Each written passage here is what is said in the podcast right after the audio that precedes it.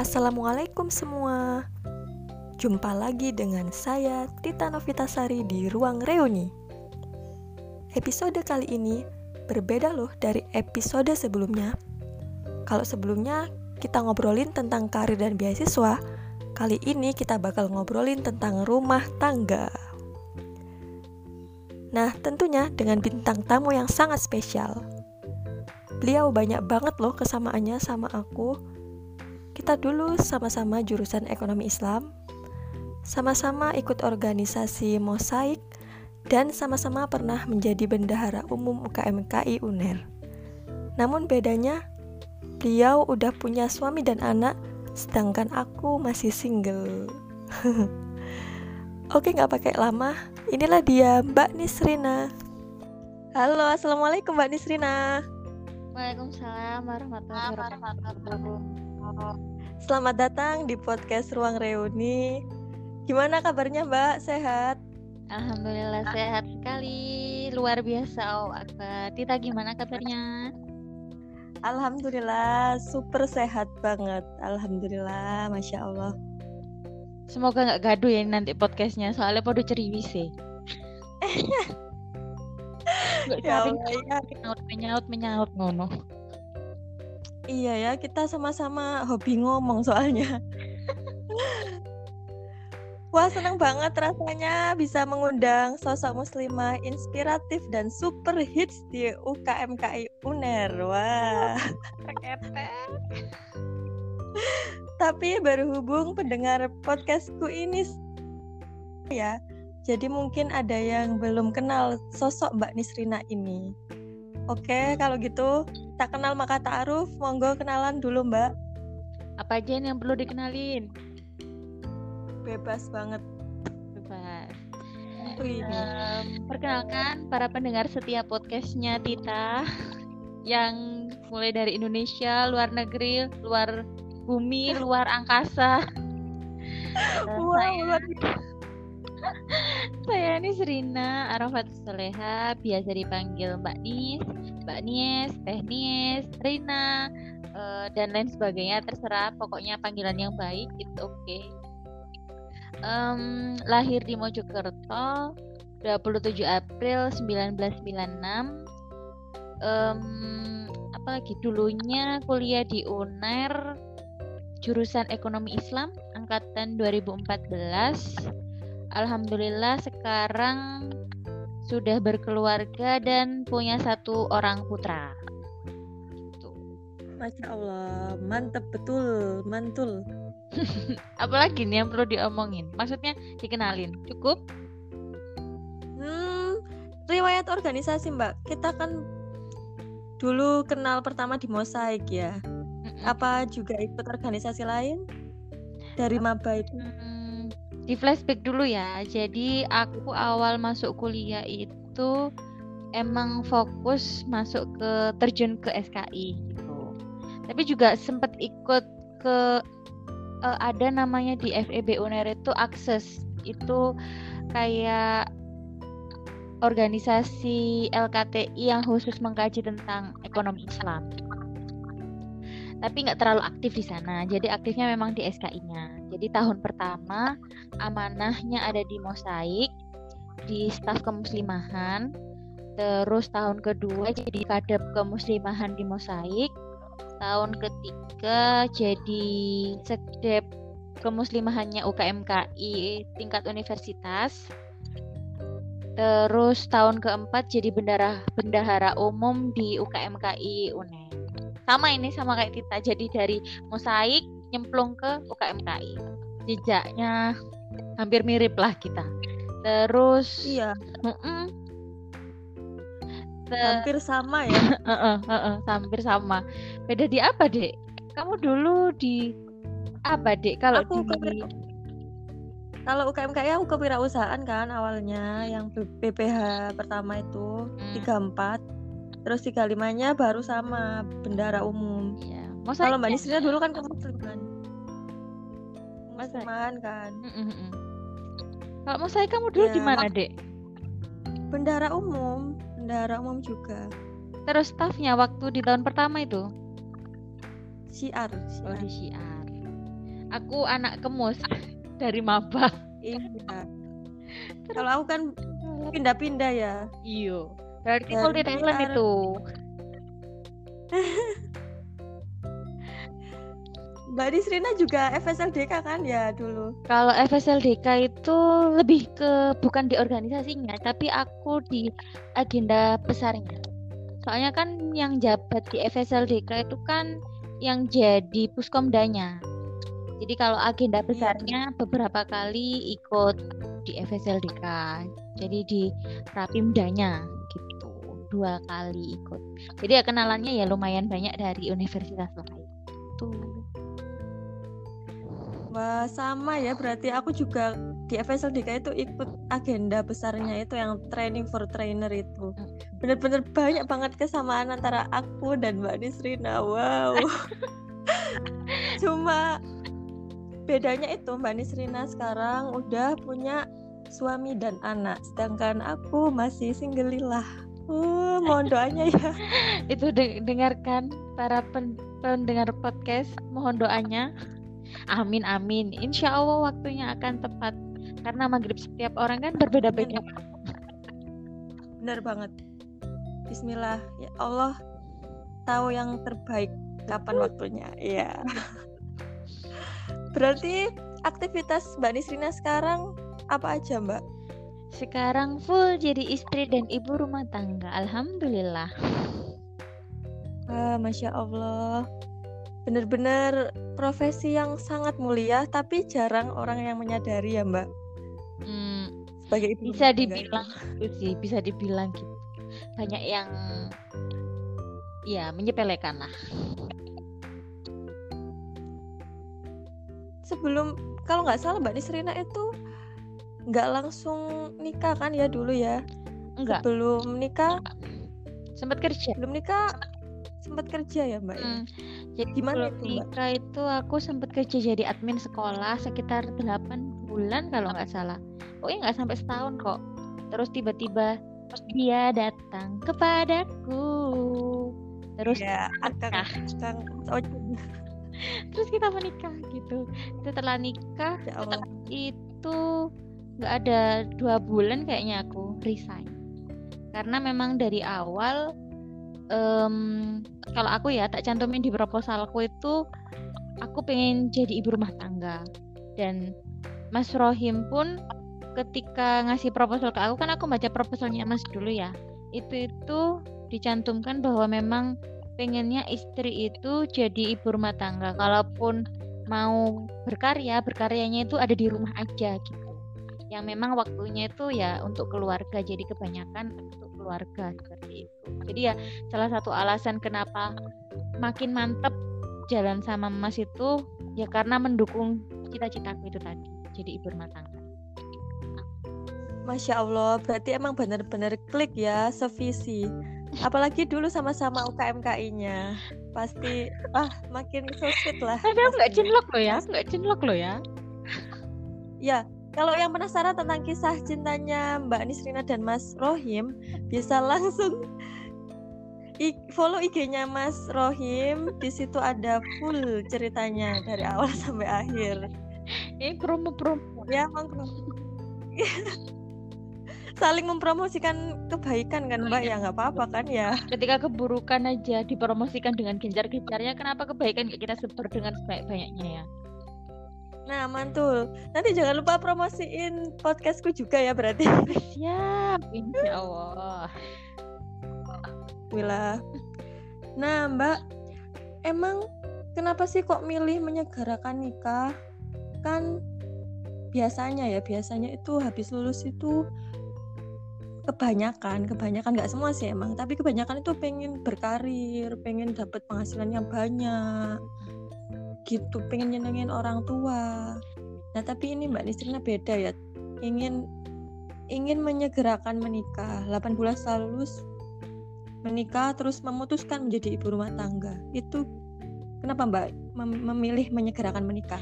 sebenarnya bukan bersegera sih ya dibilang apa ya menyegerakan juga nggak juga ya karena jodohnya datangnya di waktu itu aja tapi ya memang dari jauh-jauh hari juga sudah mempersiapkan. Kayak aku udah mulai ikut kajian pranikah baca-baca buku pernikahan terus baca eh dengerin dengerin kajian pernikahan kayak gitu. Karena ya kita tahu sendiri bahwa menikah itu adalah ibadah terlama gitu kan. Kita melakukan ibadah terlama itu ya dengan nikah gitu. Jadi aku mulai buka obrolan itu dari semester 4 tapi lo nggak serius-serius amat sih. Jadi kan kita paling tahu tuh celah bisa masuk ke orang tua biar bisa mendukung kita keinginan kita untuk menikah gitu loh dek gitu. Itu kan yang harus masuk lewat orang tua kan. Jadi kita bisa tahu gitu celah. Bisa ngajak obrol siapa dulu. Kalau aku di keluarga aku yang enak diajak diskusi itu memang bapak jadi memang ngobrol sama bapak dari semester 4 itu kak gimana kalau aku seumpama ada yang minta? Atau gini-gini. Terus aku menjelaskan insightku tentang pernikahan pernikahan yang seperti apa yang tak ingin terus um, kriteria tahunku seperti apa terus kemungkinan-kemungkinan nanti setelah pernikahan terus cita-citaku kalau buat jadi ibu rumah tangga setelah menikah gitu. Dan alhamdulillahnya bapakku itu sangat-sangat mendukung cita-citaku. Bahkan orang yang paling mendukung cita-citaku untuk jadi ibu rumah tangga itu siapa? Bapak. Bapak itu yang bilang, e, ya enggak apa-apa Mbak Sarjana jadi ibu rumah tangga itu ya enggak apa-apa gitu. Jadi bapak itu salah satu orang yang sangat mendukung. Jadi memang ya karena tadi cita-citaku dari awal itu pengen jadi ibu rumah tangga. Gitu. Masya Allah, luar biasa. Tapi ya mempersiapkan dan kodaruah datangnya jodohnya itu lumayan cepat bisa dibilang. Ya berarti emang Mbak Nisrina dari awal emang menyadari bahwa emang menikah itu ibadah. Nah namanya ibadah kan ya harusnya kita berlomba-lomba gitu kan Mbak ya menyegerakan untuk beribadah tapi juga dengan persiapan yang matang.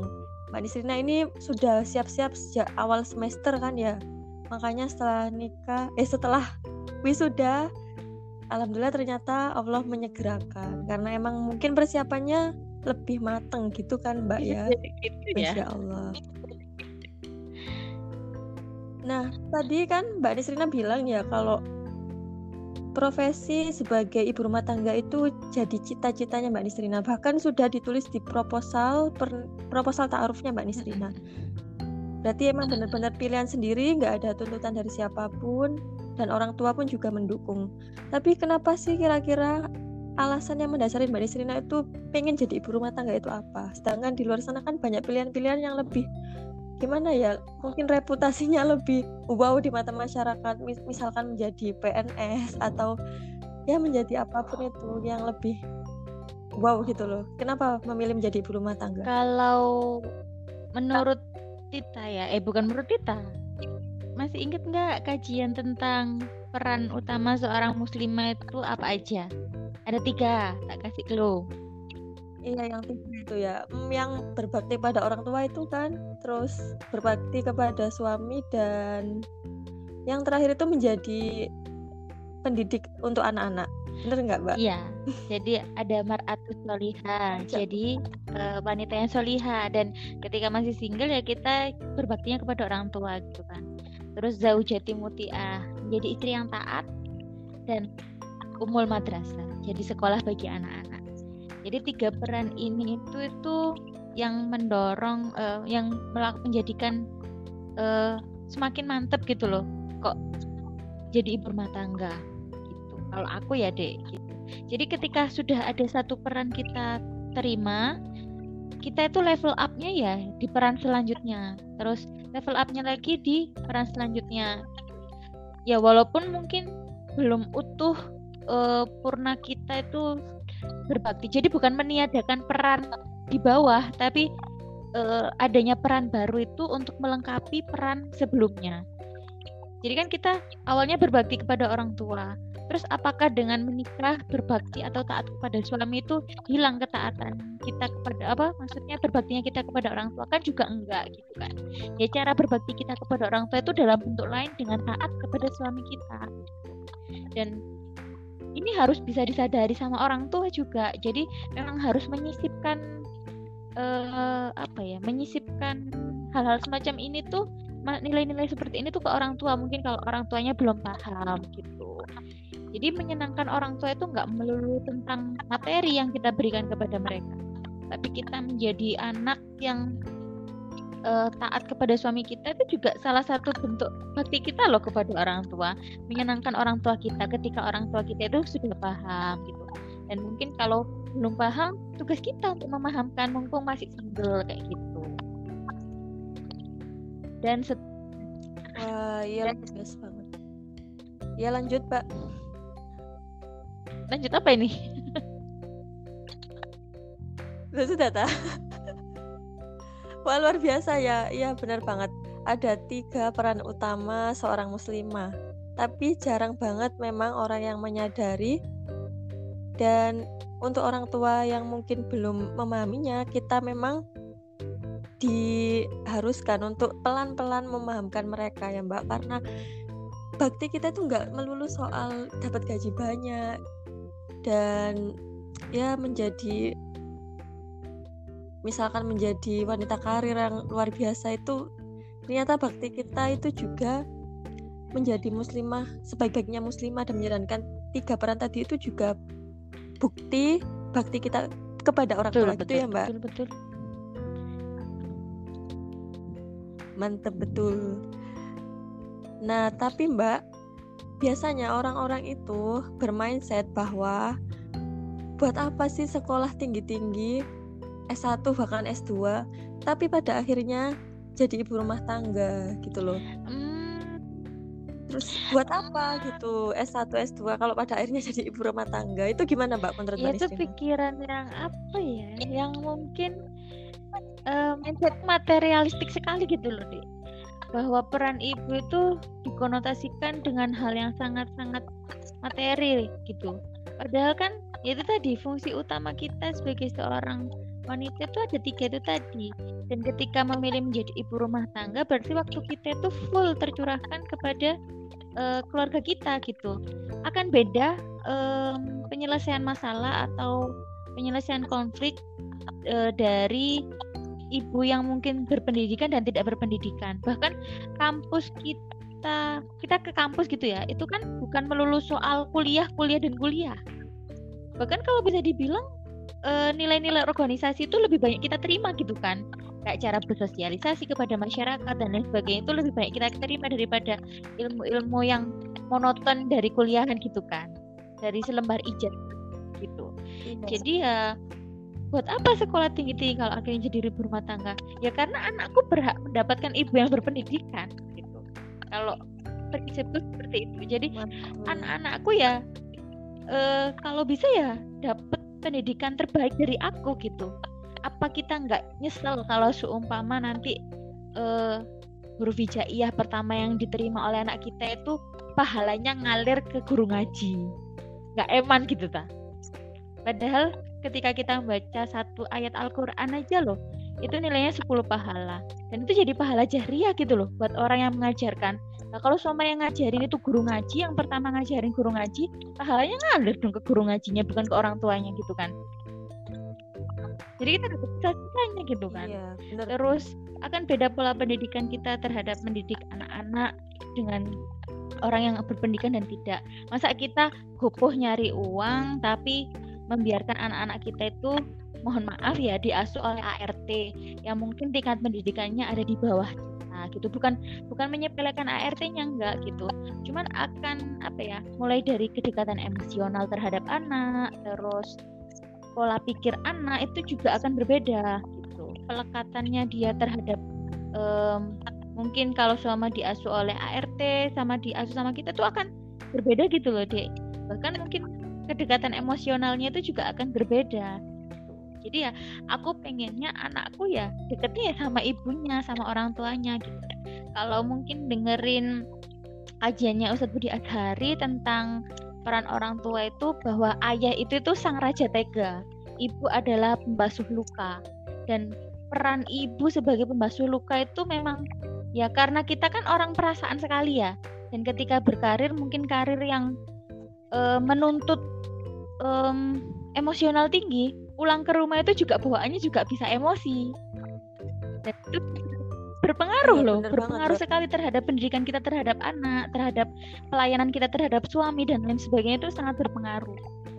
Tuh jadi memang ya itu tadi emang karena peran emosionalnya itu harusnya memang perannya ada di rumah. Tapi bukan uh, menyalahkan teman-teman yang mungkin meniti karir ya aku ya. Karena itu kan pilihan ya. Asal kita bisa selesai dengan domestik kita. Selesai dengan tugas utama kita yang tiga itu tadi. It's okay gitu ketika kita juga berkarir di luar tapi kita yang utama harus menyelesaikan peran di dalam itu tadi. Jangan sampai anak terbengkalai pendidikannya jangan sampai uh, melayani suami dengan setengah-setengah terus um, pokoknya jadi emosi akhirnya banyak uh, gesekan-gesekan yang seharusnya nggak nggak terjadi gitu. Tapi ya kalau memang pilihannya memang untuk berkarir ya ya monggo gitu. Karena itu pilihan setiap orang kan memang beda-beda gitu kan. Tapi prinsip itu tadi aku pengen mendapat pahala yang banyak dari pendidikanku terhadap anak-anakku dari pelayananku kepada suamiku yang secara optimal. Masya Allah luar biasa jadi emang sekolah tinggi itu ya nggak sia-sia ya walaupun pada akhirnya jadi ibu, ibu rumah tangga karena emang ya anak-anak kita itu butuh ibu-ibu yang berpendidikan biar kita itu semakin profesional Betul. dalam mendidik anak.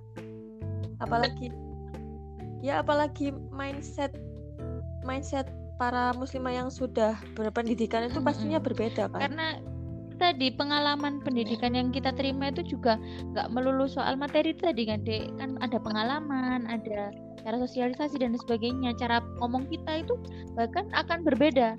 Ngerasain nggak sih kita di semester 1 terus jadi semester 2 semester 3 dan lain sebagainya itu akan semakin meningkat semakin meningkat gitu loh. Pola pikirnya pola bicaranya gitunya iya benar banget masya Allah. Nah menjadi ibu rumah tangga itu emang benar-benar sangat luar biasa ya sebenarnya aktivitas-aktivitas di dalamnya itu. Tapi kayak sering kali orang tuh nganggap ibu rumah tangga itu pengangguran gitu loh dan sering nganggap itu remeh gitu. Padahal banyak banget kan ya mbak ya yang dikerjain. Soalnya aku juga lihat mamaku sendiri tuh beliau juga banyak banget yang dikerjain gitu. Tapi ya gitu dianggap pengangguran dan dianggap remeh gitu gimana mbak pendapat mbak Nisrina tentang hal itu dan pentingnya peran istri dan ibu itu seperti apa menurut mbak Nisrina? Ya peran ibu dan istri tadi kan udah tak singgung sedikit ya. Gini deh, kalau seumpama kita mungkin um, anak ekonomi ya akan beda cara pengaturan keuangan anak yang sudah mengetahui ilmu akuntansi, ilmu ekonomi sama orang yang nggak tahu. Terus akan beda cara uh, mengatur apa ya tata letak ruangan dan lain sebagainya seorang anak yang lulusan arsitek mungkin ya ibu yang seorang lulusan arsitek sama ibu yang mungkin nggak tahu masalah tentang tata letak dan lain sebagainya itu akan beda terus akan beda seorang e, cara pendidikan seorang ibu kepada anak yang sudah belajar parenting ibu yang sudah belajar parenting sama yang belum belajar gitu. Itu jadi hmm, peran-peran kecil mungkin yang nggak kelihatan itu ya kayak um, baju nyetrika dan lain sebagainya. Rutinitas yang memang katanya tuh uh, harusnya itu tugasnya seorang perempuan. Padahal sebelumnya kan sebetulnya kalau dalam Islam itu itu kan tugas itu kalau tahu ya dek ya tugas utama laki-laki itu apa? Menafkahi kan ya lahir batin lahir dan batin yeah. dan lahir itu tuh bukan soal materi gini bahkan kalau dalam hadis itu lahir itu maksudnya menafkahi itu artinya bukan hanya dalam bentuk uang. Jadi menafkah itu sampai makanan itu sudah siap dimakan oleh seorang istri itu adalah tugas seorang suami. Tapi kita melakukan setiap pekerjaan yang kita lakukan itu tuh nilainya sedekah. Gitu. Apa kita nggak mau gitu meraih pahala sedekah terhadap suami itu tadi? Jadi sebenarnya peran suami, eh, uh, tugas seorang suami itu sampai makanan itu sudah siap dihidangkan ke istri. Jadi memasak, mencuci, mengepel, uh, menyapu dan lain sebagainya itu sebenarnya tugas suami loh. Kalau seumpama seorang suami itu paham gitu. Tapi kita sebagai seorang istri mengambil tugas itu sebagai ladang sedekah kita terhadap keluarga kita. Gitu.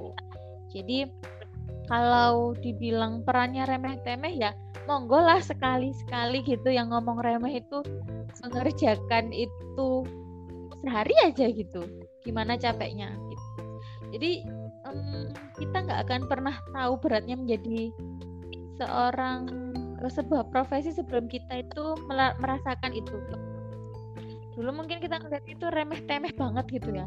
Siap. tapi ternyata capek banget deh. Maksudnya ngeluh ya. Iya, e, capek yang menyenangkan. Kalau kita lihat ibu kita itu kayak 24 jam itu pekerjaan yang nggak bisa berhenti. Kalau seumpama jadi sekretaris atau jadi akuntan atau jadi apa gitu jadi guru itu kan ada berhentinya. Tapi kalau jadi seorang ibu itu kita pekerjaan yang 24 jam dalam seminggu dalam setahun itu kita nggak bisa berhenti. Itu adalah profesi seumur hidup yang kita nggak bisa resign dari sana kalau sama kita jadi karyawan ya kita bisa resign gitu dari satu perusahaan ke perusahaan lain tapi kalau jadi ibu kita uh, memainkan peran itu gitu 24 jam dalam seminggu gitu dalam setahun dan seterusnya gitu ya kita nah untuk dari jangan sampai berdoa untuk resign dari pekerjaan itu gitu kan Iya, masya Allah. Berarti emang luar biasa banget ya, Mbak. Kelihatannya remeh, padahal di dalamnya itu benar-benar banyak yang dikerjakan dan pastinya juga bernilai pahala yang luar biasa sekali. Insya Allah. Nah, tapi, tapi Mbak, kadang itu orang juga berpikiran bahwa ibu rumah tangga itu kayak bergantung gitu loh ke suami masalah finansial dan kita itu kayak nggak bisa mandiri gitu hanya menggantungkan diri dari penghasilan suami aja. Itu gimana mbak menurut itu juga anggapan yang tepat sih. Jadi kalau emang pikir ibu rumah tangga itu nggak bisa um, bukan mandiri sih aku lebih tepatnya membantu suami dalam hal finansial. Karena ya apa ya apa kita memang nggak nggak nggak perlu untuk mandiri gitu. Ya karena memang perannya kita ya di situ gitu bukan masalah mandiri dan tidak mandiri tapi ya lebih utama kalau seumpama uh, membantu suami dalam hal finansial. Ya kurang tepat juga karena uh, kalau seumpama di era sekarang apalagi ya kemudahan akses teknologi dan lain sebagainya itu nggak menjadikan kita itu jadi bertumpu itu ada banyak keran untuk membuka ladang um, finansial atau pak ladang sedekah yang lain gitu. Bukan hanya melulu tapi tetap yang jadi tugas utama ya peran kita sebagai ibu itu tadi. Kalau seumpama sudah selesai dengan uh, kondisi rumah baru kita boleh mengambil peran sosial yang lain. Dengan membantu suami mencari nafkah itu tadi mungkin lewat berdagang atau pokoknya yang apa ya produktif itu kan nggak melulu soal materi gitu. jadi kalau di era sekarang dibilang bergantung yo nggak juga sih gitu karena kita juga uh, ada ladang lain untuk bersedekah gitu lewat uh, akses yang sangat mudah sekarang. Tapi itu tadi pertama harus memang cari ridho suami dulu. Kira-kira ridho nggak kalau seumpama aku mungkin yang mungkin paling gampang kan berdagang ya, dagang online gitu. Aku dagang online nih loh mas gitu. Ridho nggak kalau seumpama aku ini gitu dengan konsekuensi mungkin uh, ada sedikit waktuku yang anu gitu ya intinya di komunikasi tadi dek jadi bukan melulu soal bergantung nggak. Itu ya tergantung kreativitas ibunya aja orangnya aja gitu. Makanya akan berbeda ketika kita mengambil peran sebagai seorang ibu itu dengan sukacita atau dengan terpaksa gitu kan. Jadi akan mengubah mindset kita dalam menyikapi suatu hal. Ya mantep banget. Jadi kalau emang memilih untuk berkarir atau berbisnis itu emang harus siap menerima amanah yang lebih berat ya karena menjadi ibu sendiri tugas kita sebagai tugas utama kita sebagai ibu dan istri pun itu sudah lumayan betul, sangat betul, betul. menguras energi ya mbak. Apalagi kalau kita memutuskan untuk menjadi wanita karir itu berarti kita harus siap menerima hmm. beban yang lebih berat gitu loh. Karena menjadi ibu dan istri pun itu sudah berat banget. Apalagi kalau berkarir gitu loh dan berbisnis. Jadi siap-siap emang harus siap-siap mental ya Mbak ya.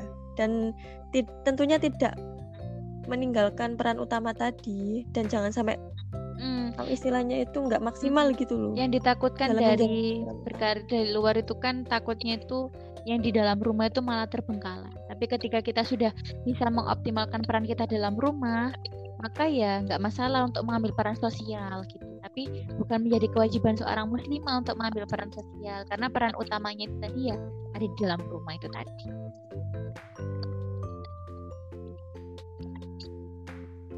nah aku jadi menggaris bawahi kata-katanya Mbak Nisrina yang tadi ya yang kita nggak perlu mandiri karena peran kita itu emang ya ini dan suami kita itulah yang berperan untuk dalam hal finansial gitu. Itu gimana Mbak penjelasannya tentang peran itu? Jadi kalau peran masing-masing. Itu tadi loh Dek, ketika suami istri sudah paham bahwa definisi nafkah itu tadi itu apa yang sampai ke mulut istri, apa yang sudah siap untuk dimakan untuk istri, maka dia akan berusaha sebaik mungkin gitu untuk memberikan yang terbaik bagi keluarganya dengan cara yang halal dan uh, toyib gitu. Nah, ya kita sebagai istri juga harus bisa bijak mengelola keuangan suami itu tadi gitu. Harus yang paling utama bagi seorang istri sih menurutku ya. Yang paling utama bagi seorang istri itu sifat konaahnya. Menerima setiap pemberian suami. Jangan menuntut yang um, apa ya jangan menuntut gitu loh. Intinya kita itu menerima konitat itu tadi taat gitu konaah terhadap pemberian suami. Karena ya surga neraka kita itu ya suami kita dan yang paling kenapa kok penghuni neraka paling banyak itu istri apa kok istri? Perempuan. Karena dan disebutkan bahwasanya karena mereka itu gampang sekali lupa terhadap kebaikan suaminya. Karena kalau suami kita seumpama selangkah keluar rumah gitu ya nggak um, nggak nutup aurat yang ditanyain bertanggung jawabannya siapa? Suami kita jadi kan eman banget ketika kita itu nggak menjaga amanah dari Allah. Karena ya itu tadi loh dek. Kan pembagian peran itu tadi harus memahami. Keduanya harus saling memahami bukan menjadikan beban.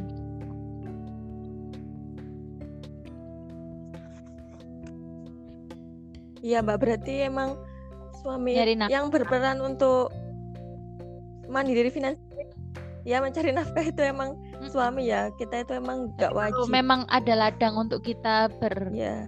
proses di situ ya enggak masalah tapi jadi sedekah bagi kita. Tapi ya itu tadi loh masalah rumahnya harus selesai dulu harus tuntas iya. dulu. Iya intinya emang dalam rumah tangga itu emang harus benar-benar paham dengan perannya mbak. Ada yang jadi nakoda dan juga ada yang jadi navigator dan ada yang jadi penumpang gitu ya Mbak. Kalau emang dua-duanya jadi nakoda kan jadinya nanti kapalnya bisa oleng gitu loh. Hmm. ya ke kanan ya ke kiri gitu. Jadi emang benar-benar harus paham peran masing-masing. Komunikasinya. biasa, komunikasi suami nah, istrinya itu juga harus diperbaiki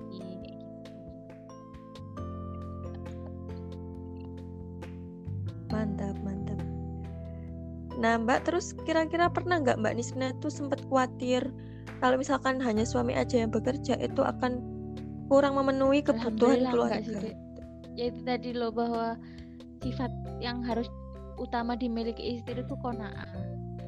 Dan semakin bertambahnya amanah itu tuh rezeki itu sudah Allah yang ngatur gitu loh um, kalau pernah dengerin kajiannya Ustadz Bri Asari lagi sih ini aku.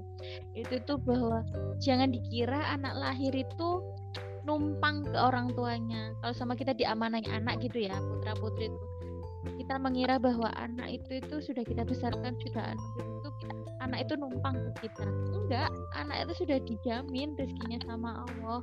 Jadi anggapan kalau sama um, seorang anak itu itu numpang hidup ke orang tua itu sangat salah.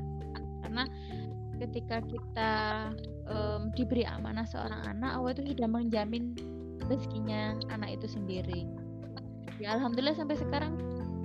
Dan semoga ke depan jangan sampai jadi uh, jadi istri yang merasa kurang dengan pemberian dari suami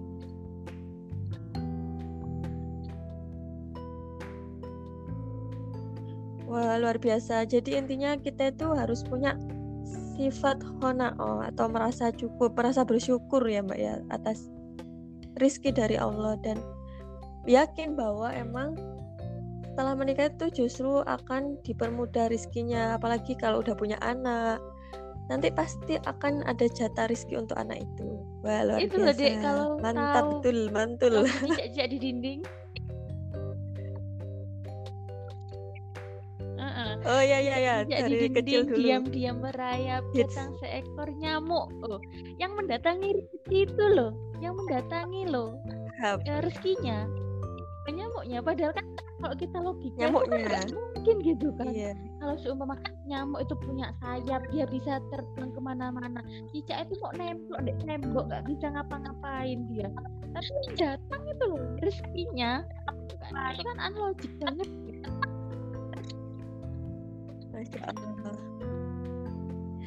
Yang nyiptain lagu itu berarti kayaknya udah paham Bisa jadi, tentang jadi. konsep rizki ya kayaknya. Luar biasa, mantul. Masya Allah. Wah, udah nggak kerasa ya kita Iya. udah setengah jam lebih loh Mbak ngobrol Iya, dari tadi. ngomong Kayak satu menit ya.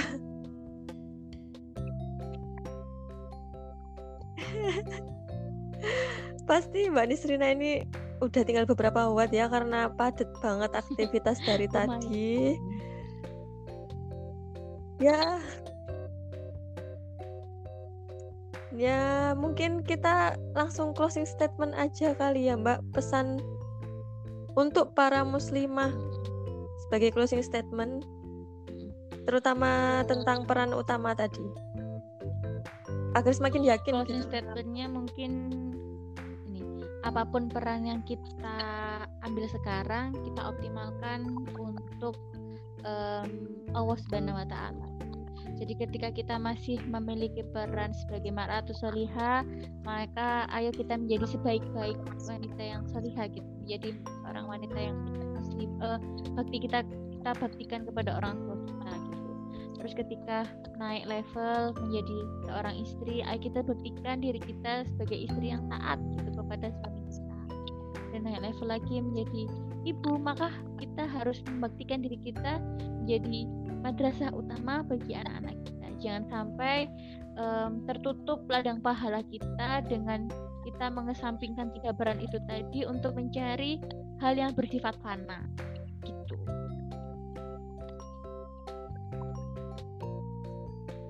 Masya Allah, jelek banget, Masya Allah.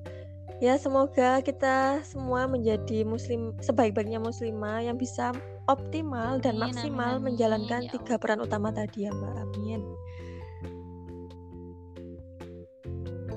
Wah terima kasih banyak Mbak atas semua insight positifnya. Juga makasih banget benar-benar diundang sangat ke podcast ruang reuni yang hits badai mengalahkan mana-mana.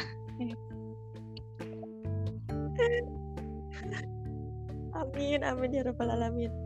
BTW makasih banget loh Mbak. Di tengah lelahnya Mbak Nisrina sempet meluangkan waktu untuk sharing di ruang reuni.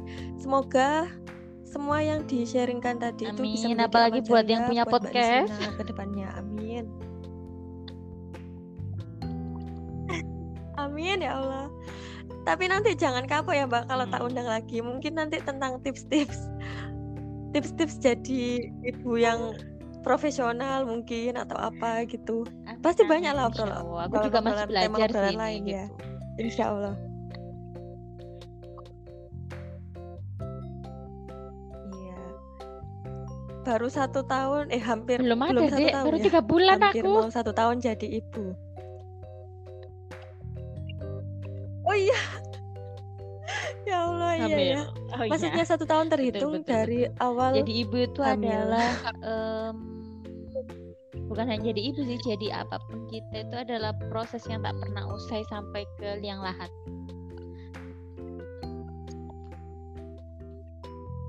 Masya Allah. Ya, Amin. semoga semakin lebih baik lagi dalam menjalankan perannya dan semoga sehat selalu untuk Dek Rita Mbak juga. Mas Roim dan sekeluarga besarnya. Amin. Amin ya Allah. Oke. Sekian dulu ya untuk episode malam ini. Terima kasih banyak yang udah bersedia dengerin sampai akhir. Semoga bermanfaat dan jangan lupa tetap setia dengerin podcast Ruang Reoni. Sampai jumpa di next episode. Wassalamualaikum warahmatullahi wabarakatuh. Waalaikumsalam.